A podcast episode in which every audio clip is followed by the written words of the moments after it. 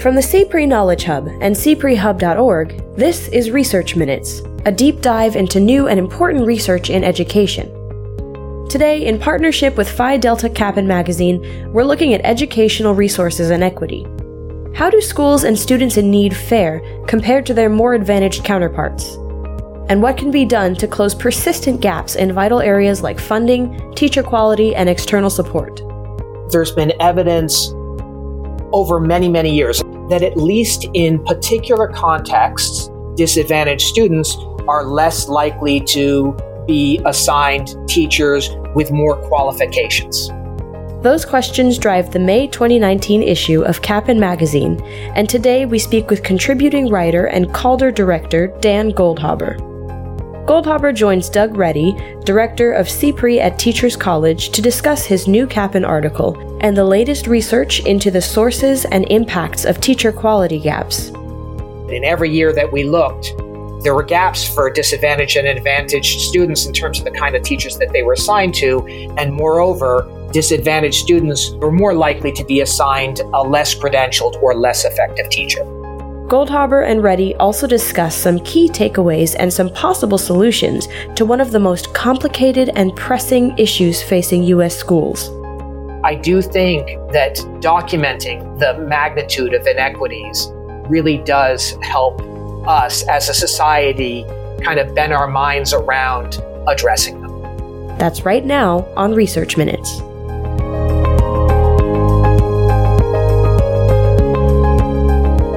Hi, I'm Doug Reddy. I'm an associate professor of education and public policy at Teachers College, Columbia University, and the director of the Consortium for Policy Research in Education, C P R E, at Teachers College. Today, I'm delighted to be joined by Dan Goldhaber, director of the Center for Analysis of Longitudinal Data in Education Research, or CALDER, at the American Institutes for Research, or A I R. He's director of the Center for Education Data and Research at the University of Washington and also vice president of A I R. It's a pleasure to speak with you, Dan. I'm happy to be here as well. So today we're discussing your new article, co-written with Vanesa Quince and Roddy Theobald in the May twenty nineteen issue of Phi Delta Kappan magazine, titled Teacher Quality Gaps in U S Public Schools, Trends, Sources, and Implications.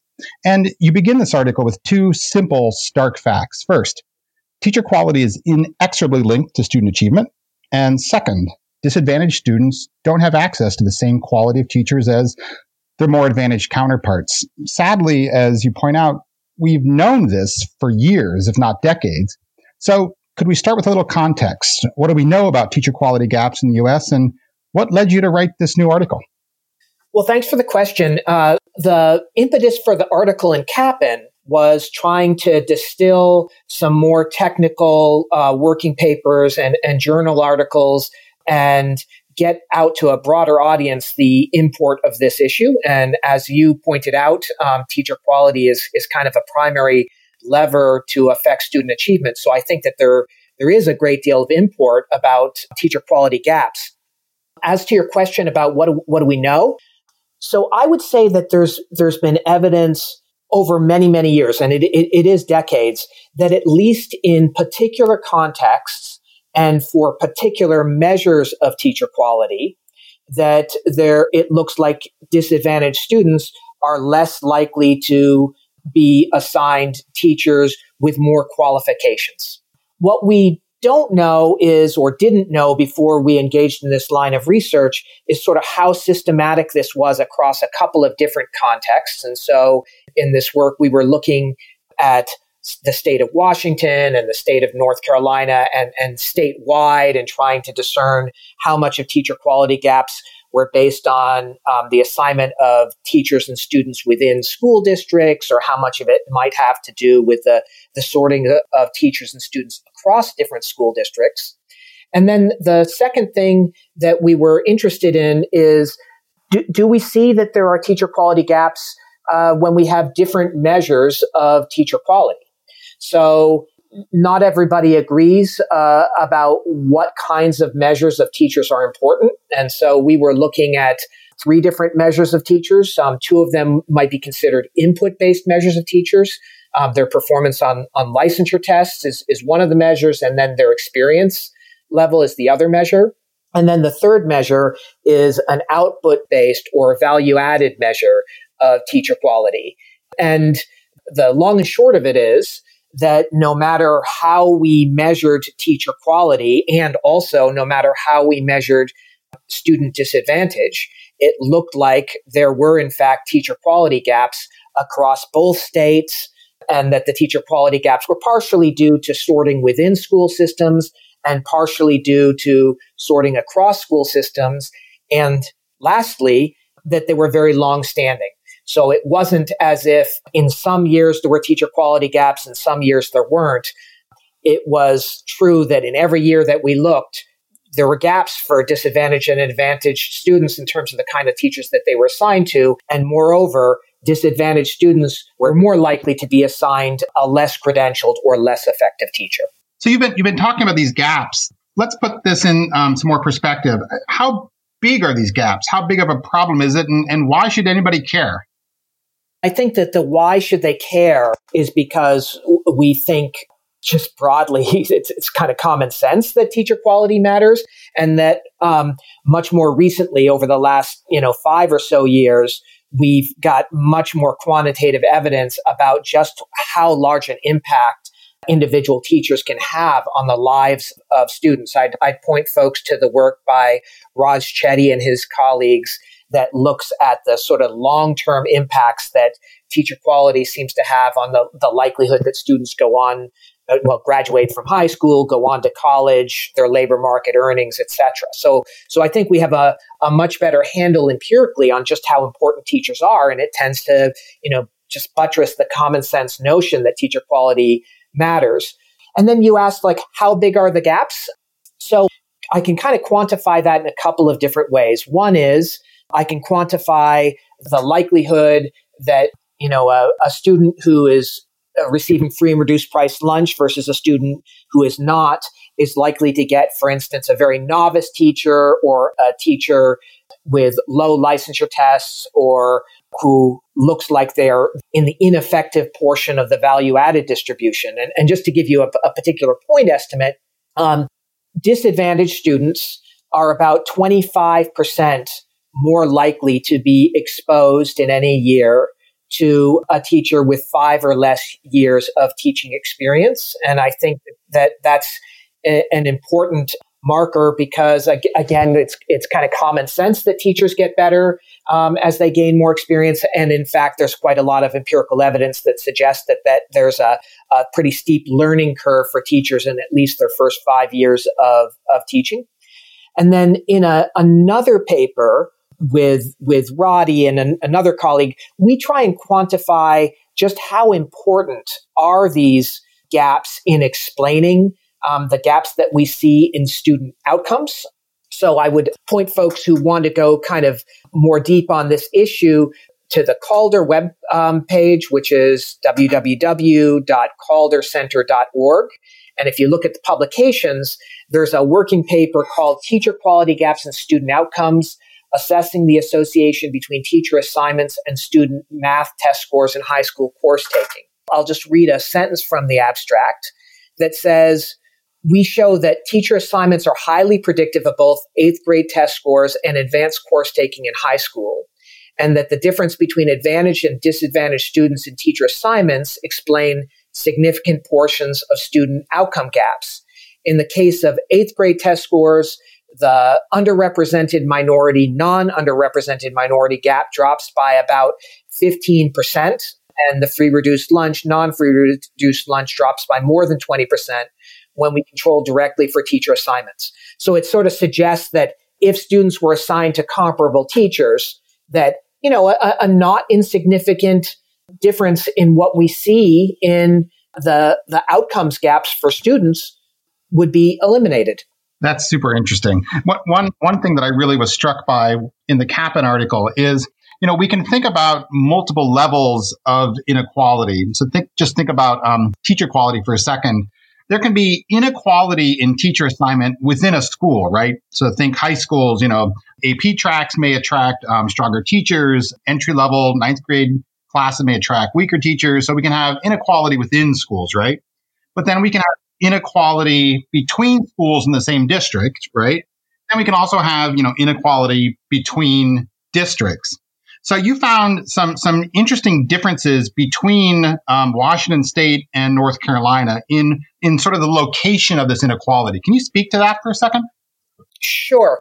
I, I would say that b- before getting to the differences, I would say that in both contexts, we did not find huge differences due to the sorting of teachers and students within schools. Can you um, just re- remind um, listeners uh, what grades you were focusing on? Uh, we were focusing on, in in this line of work, basically grades three through eight. So there there are some some pretty big um, just structural differences between North Carolina and Washington. Notably, North Carolina has more often the, you know, the county-based school systems, right, versus Washington, which is more likely to have local school districts or multiple districts within the, the same county. Do you think that influenced your findings at all? Yeah. And so th- thank you for, for raising that. So I, I mentioned the area of commonality across the state, but what we, we did find some, some, some differences. So in, in North Carolina, it looked like more of the inequity was due to within district sorting. And in Washington, more of the a relatively larger share was due to between district sorting. And as if you, you've pointed out, the sort of structure of the educational system in, in these two states looks different. So both states, in, in very broad terms, have about the same number of students, roughly a million students in, in the state. But Washington has, you know, two hundred ninety-five school districts. North Carolina, it's, you know, less than one hundred school districts in the state. So the, the size of the districts is quite different. We tried to dig into some of the the district level factors that might explain how much of the within district sorting was due to sort of district structural issues. And, and the only thing that, that really sort of popped out is the level of segregation in, in neighborhoods. And, and that, that I think makes sense, that if you have more segregated neighborhoods, you might expect to see more segregated schools and, and greater gaps in teacher quality in those schools, because there are other things about the schools that may make it harder for certain schools to attract and retain high quality teachers. And I guess the, the, the, the last thing I'd say on this point is that the reason we went down this route to thinking about whether these were within district or between district issues is because they speak to the level of the policy intervention if you wanted to try and deal with them. So if if you're talking about within district gaps, then I sort of think about district level policy and, you know, pay structure, for instance, and maybe the other kinds of things about schools that make them desirable or undesirable places to work. But if we're talking about gaps that tend to be between school districts, then maybe you start to look at, you know, the state funding formula and the extent to which the funding formula might provide resources to a district that enables them to attract um, high quality teachers or, or less capacity to do that. The level at which you would intervene in these issues is so important. So he- here in New York State, out on Long Island, we have Nassau County, which has just a couple of hundred thousand students. But in this one county, there are fifty-four separate, distinct, autonomous school districts. And thinking about what level you would intervene there is much trickier than in a Charlotte-Mecklenburg or a Miami-Dade County, right? Yep. And so so this kind of takes us to, to another question. So you've really laid out some important issues here, thinking about inequality and in teacher quality. So if you had a, an education policy magic wand and you were the ed policy king for the day and resources were unlimited, what would you do tomorrow?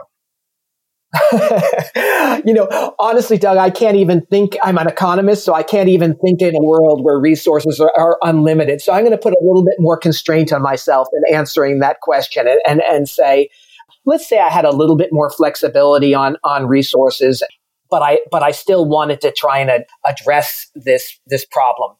I think what I would do tomorrow, the very first thing that I would do is I would make it more financially rewarding for teachers to be in challenging schools. What what does the research tell us about the effectiveness of those approaches? Does paying um, teachers a little more, are they more likely to stay in high-need schools?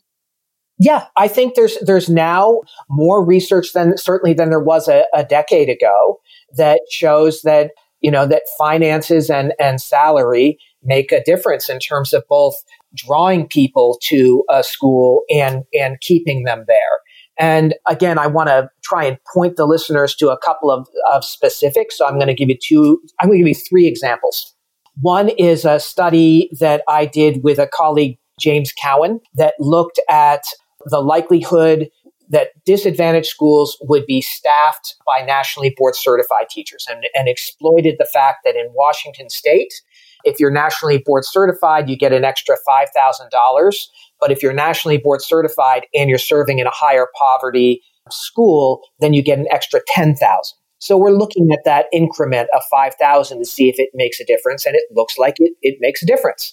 Another study is a, a Mathematica study looking at what happens when you offer teachers very large inducements. I think it is on the order of magnitude of twenty thousand dollars offered to effective teachers to move to more disadvantaged schools, and they found that it had an impact on achievement and that the the twenty thousand dollars was a large enough inducement to get people to move, and that's that's probably the harder part, and keep them there as long as the bonus continued to exist.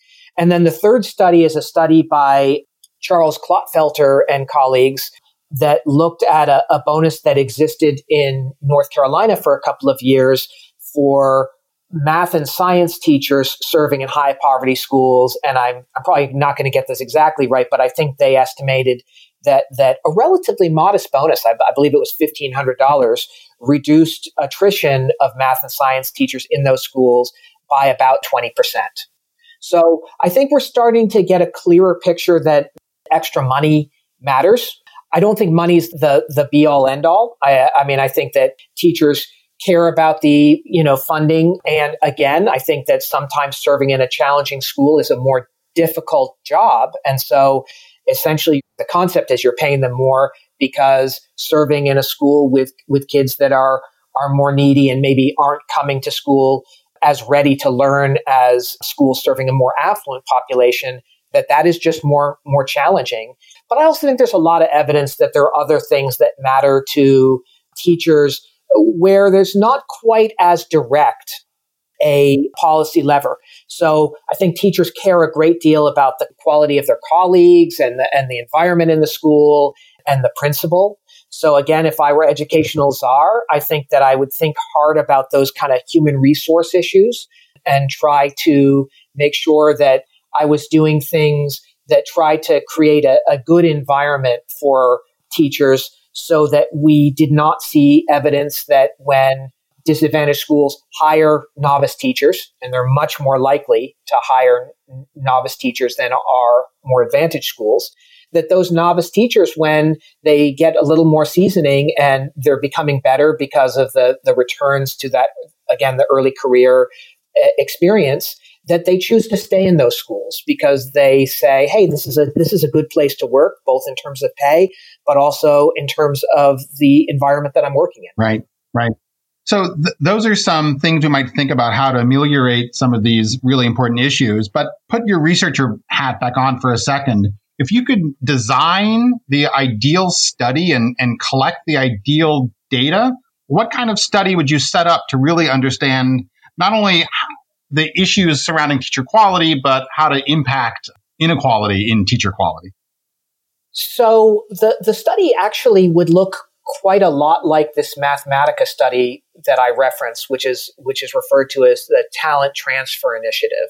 And and it would basically be trying to tease out what are the the things that you can do to make a challenging school environment. And when I say challenging school environment, I mean schools that are, are serving disadvantaged students more inviting to high quality teachers. And so the, the Mathematica study focused specifically on the financial aspect. I think I would look at a, a, other kinds of, of financial inducements. But I also think that I would look at some other experiments You know, maybe if you serve in a challenging school, you get to have a slightly smaller class size. And, and that's something that um, teachers might appreciate.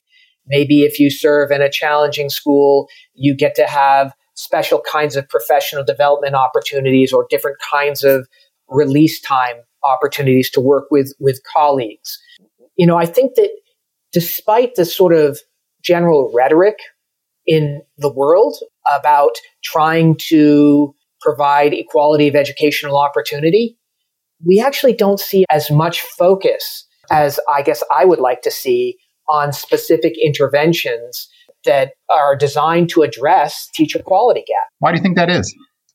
I, I, I think I think that a large part of it is because the politics uh, work against addressing the problem. So I used to be on a school board, and and so I'm going to uh, speak with my school board hat on, and I'll tell you that we knew that if we moved a highly effective and beloved teacher from an advantaged school to a disadvantaged school, that that probably creates both a lot of consternation at the school where the teacher is moved from, and that in, in downstream, it actually might hurt your chances for reelection because turnout is higher in more advantaged schools. And so the, just the sort of the electoral politics work against moving resources, and certainly beloved teachers might be considered a, a, an important resource, from advantaged schools to disadvantaged schools. So I, I guess in terms of thinking about that reality, um, it suggests that maybe it's more politically feasible to do things to prevent people from leaving, you know, prevent key teachers from leaving the disadvantaged schools.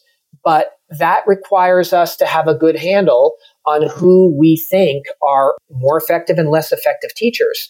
And that gets into the politically thorny issue of teacher evaluations, because you have to have some means of targeting teachers. So if, for instance, you really wanted to address the problem, then you would hope that you'd be able to say to a highly effective teacher, hey, if you stay in this disadvantaged school, we'll give you some extra pay, we'll give you some extra release time, some smaller classes, et cetera. But you really want to target that to certain kinds of teachers. And we've had a very difficult time in this country creating evaluation systems that meaningfully differentiate teachers. So, well, I can do this research where I'm using value added. That is not something that is widely used by states for these kinds of policies. Or certainly local school districts. Sure, that's absolutely right. So there's, a, there's in addition to the value added, there's an entirely different can of worms that, you know, the crux of this whole issue is the fact that there is variability in teacher quality. And if there was, you know, less variability, we raise the mean and reduce the standard deviation of teacher quality, the issue of inequality in teacher quality would be less. And so we don't have a lot of time to go into this, but what about trying to fix the pipeline of teacher quality to begin with before they even get into the classroom? That that is a great question. And actually, it's the subject of of quite a lot of the work that I'm doing with with Roddy Theobald, uh, who is who is a co-author on this paper that we're talking about. But it's it's work that's focused on teacher preparation. And can we figure out ways to better prepare teachers so that they're all more ready, but maybe that there's less variance in teacher quality. And actually, Doug, I'm glad that you raised this as an issue, because there's one other thing that I would point out. Connected to this, to this teacher preparation work, we're seeing just how predictive it is where you do your student teaching is, where you end up in a first job. So in Washington State, it's around twenty percent of first jobs are places where the teacher who got the job did their student teaching. And so that suggests that the allocation of student teaching is itself a policy lever to address equity concerns. And the whole structure of student teaching tends to, I think, reinforce some degree of inequity, because student teaching tends to occur around where teacher education programs are, and the student teaching tends to occur in school districts that are more advantaged. So I think that preparation side is both a way that you hope that you could have people more ready on day one and, and maybe reduce the variance in teacher effectiveness, but also think about some other ways to address the teacher quality gaps that we see. Oh, that's super interesting. And I'm going to I'm going to do what researchers hate to do. I'm going to ask you to go beyond your data here for just a second. Lots of folks, researchers, politicians, public policy people have really begun focusing on early childhood education, you know, before kids even start kindergarten, because there's lots of research suggesting that there's a huge proportion of, of cognitive inequality is present when kids walk through the kindergarten door. And, and some evidence that it, it doesn't grow that much um, over the next thirteen years. So what are the implications, if any, of what you're working on and thinking about for birth to five? Are there implications of this for early childhood education at all? Sure. I mean, I, I'd hearken back to this um, this CALDER working paper that I, I pointed you toward and say, well, we find that the allocation of teachers from grades three to eight has what I would characterize as as as meaningful impacts on the student outcomes gap. We're still only talking about fifteen to twenty percent of the gap. So a lot of the gap uh, has to do with what happens in a kid's life, whether it's at home or in neighborhood or in schools prior to the third grade. And I think we need to do more to intervene at that stage when I believe that the hard sciences suggest that your your brain is actually much more malleable.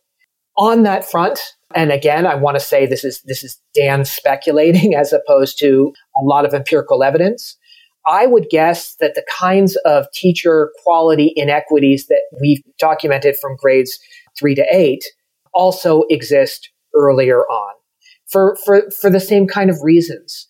That structurally, I think that we have some systems in, in the way schooling works, and I'm talking about preschool and kindergarten too, that would tend to reinforce inequities early on in a child's schooling experiences. Maybe we've just teed you up for your next decade of studies on teacher quality then. Maybe. You know, actually, th- th- that raises one one more issue. In a lot of ways, this this study, I think, affirms what has been suggested by particular one-off research pieces and certainly has been believed. My hope is that helping to make this issue more transparent and put magnitudes on what has been a belief leads to some policy action. I do think that um, that documenting the magnitude of inequities really does help us as a society kind of bend our minds around addressing them. Dan, this is really great work that you and Calder are doing, and I encourage all of our listeners to go read the full article, Teacher Quality Gaps in U S Public Schools, Trends, Sources, and Implications.